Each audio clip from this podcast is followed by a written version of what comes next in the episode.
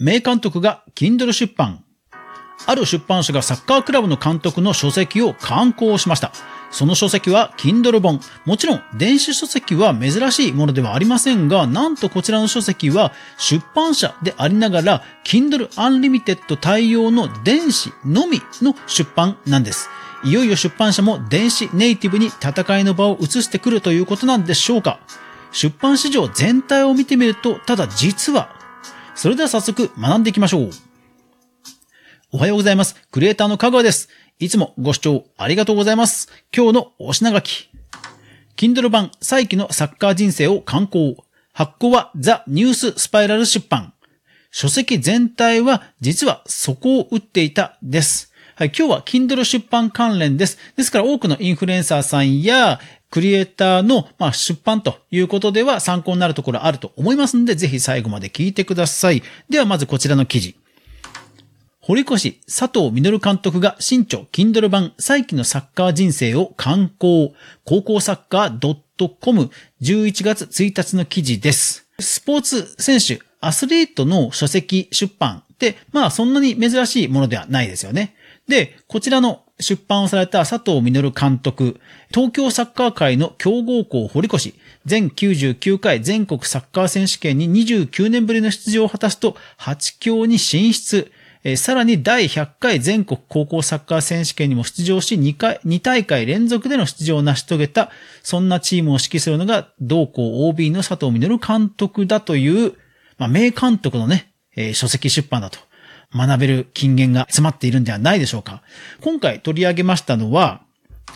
なんと、こちらの書籍、Kindle 出版、つまり電子書籍だけなんですよ。いやー、これね、結構珍しいというか、あんまり見ないケースだと思うんですよね。大抵の場合は、紙書籍があって、そして Kindle 版も、まあ、電子書籍版も合わせて出すということなんですね。そして、今回さらに興味深いのが、なんと、Kindle Unlimited 対応。つまり、Kindle Unlimited に登録している人はもう読み放題の中の一冊としてもうすぐに読めるんですよ。で、これ、実は Kindle Unlimited の規約として、はい、アマゾン独占販売のみ、まあ、それに対応するという規約なんです。ですから、まあ、大抵の場合はそのいろんな本屋さんに、え出版したい、配本したいって考えるのが多分一般の出版社だと思うんですけども、ただ今回ですね、え Kindle Unlimited 対応ということでは、もう本当に Kindle のみに下ろして、まあ、Kindle Unlimited の方が儲かると踏んでの、まあ、出版なのか、本当のところはわからないんですが、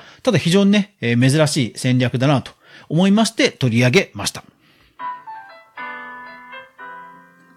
今回の出版はザ・ニュース・スパイラル出版というレーベルです。会社はですね、会社は株式会社ニュースパイラルという会社で、愛知県名古屋市にある会社です。出版やスクール運営、セミナー、社会人向けの様々なコンテンツを作る会社だということになります。そのまあ出版レーベルがえニュースパイラルパブリッシングということですね。ですから、公式サイトを見てみますと、この監督以外もですね、多くのアスリートや名監督の資源や、まあ、学びをですね、伝える、そういった書籍が多くラインナップされています。また、ビジネス書籍などで、Facebook の広告運用ガイドや、稼げる人気講師になるための6つの方法とは、効果的なセミナーアンケートの作り方と回答例とは、というように、まあ、この出版社の公式サイトにも書いてあるんですが、非常にこうニッチだけども確実にニーズがある、知りたいというものにフォーカスして出版をしているという、そういうですね、専門に特化した出版形態をしているのがこちらの会社になります。ですから確かに、まあ、名監督とはいえ、世界に広くこう認知されているわけではないんだけれども、業界ではですね、広く認知されている、そういった、え名プレイヤーや名監督の、え資源を集めて、やはり特定の人にはですね、刺さるという内容を、ま届けている。そんな出版社かなと思います。非常にニッチではあるんですけども、確実なニーズもあるんだなというところでは非常に興味深い戦略だと思います。まあ、それでもですね、出版社が、その、Kindle 出版のみ、Kindle Unlimited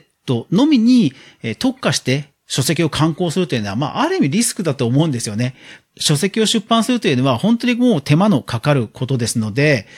それをある程度回収するための広く売っていくという戦術が、まあ今までは一般的だったんですけども、ただまあ Kindle のみに特化して、かつ Unlimited の方がおそらくまあたくさん読まれるだろう。逆に言えば Unlimited に入っている人をもうそもそもターゲットにして無料だからこそきっと読んでもらえるはずというところで、この戦略で言ってるんだと思うんですね。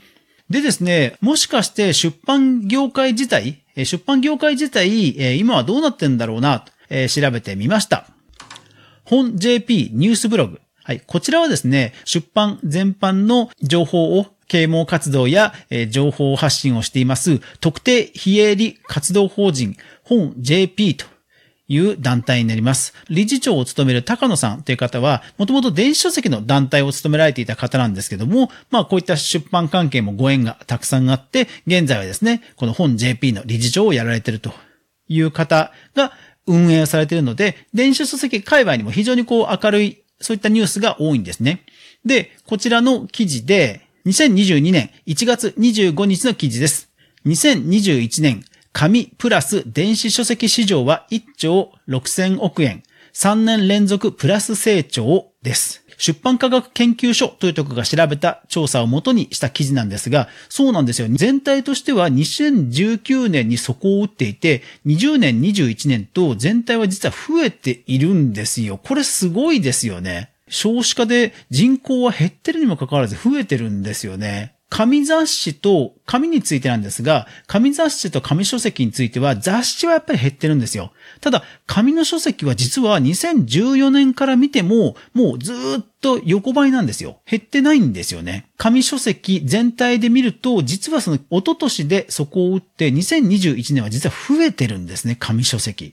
で、電子。電子はですね、そういった紙書籍の分を奪ってか、やはり成長はまだまだ続きそうです。2014年から本当に綺麗な右肩上がりで増えていて、それを牽引しているのは電子コミックです。えー、まあ、縦長のあのピッコマみたいなちょっと独特な形式のコミックが含まれてるかどうかまではちょっとこの調査ではわからないんですが、まあ、それでもコミックが確実に牽引してるというぐらいの右肩上がりになっています。ただですね、電子書籍の雑誌に関してはやっぱりね、減ってるんですね。で、ただ書籍はもう確実に増えています。ですので、まあ、今後もですね、その紙自体がそもそも底を打ったと見るならば、まあ、当然電子がまだまだ増えてもいいだろうなという気はします。で、まあ、雑誌が減ってるというのはおそらく D マガジンですとか、雑誌のサブスクってものすごく安いんですよね。確か月額500円以下とかでいろんな雑誌が読めてしまうので、まあ、そこにかなり奪われてるかなっていう気はするんですよね。まあそういう意味ではですね、じゃあそもそも電子書籍を